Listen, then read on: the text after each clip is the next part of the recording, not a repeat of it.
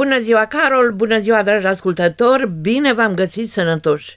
Astăzi voi continua această serie de, între ghilimele, rețete de război, adică rețete ieftine, cu puține ingrediente, foarte simple de făcut și gustoase. Vă amintiți rețeta de luna trecută, aceea de plăcintă cu mere sau cu gem? Ați făcut-o? Va ieși bine? Tot atunci v-am promis și altele. Iată pe prima. Este o rețetă de prăjitură zisă salam, cu majun. Aici, majun de la frații noștri polonezi, povidl se cheamă. Condiția este să fie cât mai închis la culoare acest majun și destul de tăricel. Pentru o prăjitură ca asta avem nevoie de 3 ouă, un pahar de zahăr, 200 de grame de unt sau un pahar cu ulei, o linguriță rasă de bicarbonat stins în zeamă de lămâie, scorțișoară praf cât de multă, un pahar cu nuci pisate, nu râșnite. Când vom tăia prăjitura, ele vor arăta, adică nucile astea, ca bucățelele de slănină din salam, da, îi mai zice și salam. Mai avem nevoie, deci, de trei linguri de majun, făină cât cuprinde un aluat tăricel, să putem să-l mânuim bine. Preparare. Se amestecă pe rând toate ingredientele și se fac niște suluri ca acelea de salam.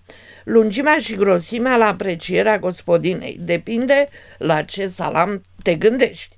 Italian vânătoresc de Sibiu se așează într-o tavă, unsă-și tapetată cu făină, cu ceva distanță între ele și se coc bine. Se încearcă cu o scobitoare. Calde încă se taie în felii de grosimea unui deget muncitoresc. Dacă în loc de unt folosiți ulei, această prăjitură poate fi și de post. Pe vremuri le prezentam ca surpriză. Arătau ca felile de pâine neagră și acum o altă rețetă numită pișcoturi date prin mașină sau biscuiți șprițați. Sunt sigură că în copilărie toți le-ați mâncat sau ați ajutat la învârtitul manivelei de la mașina de tocat carne.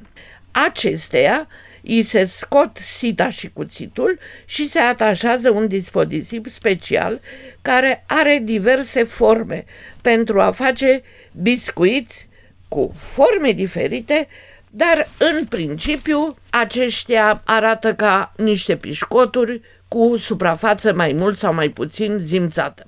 Ca ingrediente sunt necesare 150 de grame de unt sau untură, dacă aveți, 200 de grame de zahăr, 3 ouă, un praf de bicarbonat, sare, coajă de lămâie, de portocală, cacao opțional și făină cât cuprinde.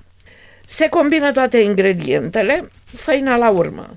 Personal, eu fac aluatul în cantitate dublă pentru a fi suficiente biscoturi pentru fiecare aromă. Apoi îl împart. Un sfert cu coajă de lămâie, un sfert cu coajă de portocală, un sfert cu corțișoară și un sfert cu cacao. Fiecare are altă formă, culoare și aromă. Unele sunt în formă de S, altele ca niște cerculețe, altele ca niște pișcoturi pur și simplu, altele ca niște cârnăciori. Dacă aveți copii sau nepoți, le puteți dedica o după amiază de pișcoturi. Dacă vă lipsește acel dispozitiv de atașat la mașină, la mașina de tocat carne, puteți întinde foi ceva mai grosuțe și decupa cu forme de biscuiți obișnuiți, steluțe, cerculețe, triunghiuri, hexagoane și uneori inimioare. Se coc, rumenindu-se ușor și se pudrează cu zahăr vanilat. Le putem depozita în cutii de carton sau și mai bine în cutii metalice rămase tot de la biscuit sau de la bomboane. Între diversele straturi punem hârtie de copt.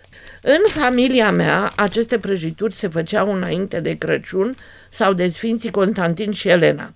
De Paști se făceau renumiții covrici cu ou, 10 ouă la un kilogram de făină. De Sfinții Constantin și Elena, la noi acasă era ce se numea sărbătoare de patron. Numele de botez era numele unui sfânt care să te protejeze în viață și se numea patron. În familie aveam pe tata Constantin, mama mare Elena și eu, Ileana. Patron, nu jucărie. Nu se invita la petrecere, era casă deschisă, toată lumea știa ce sfânt e. Se primeau felicitări personale, mai veneau și ceva lăutari, masa era deja pusă și se petrecea până la ziua. Nu se sărbătorea ziua de naștere, ci ziua de nume. Atât pentru azi, dragii mei ascultători, sunt Irana Stan. Ne vom mai auzi și luna viitoare la radio SBS, programul în limba română. La revedere!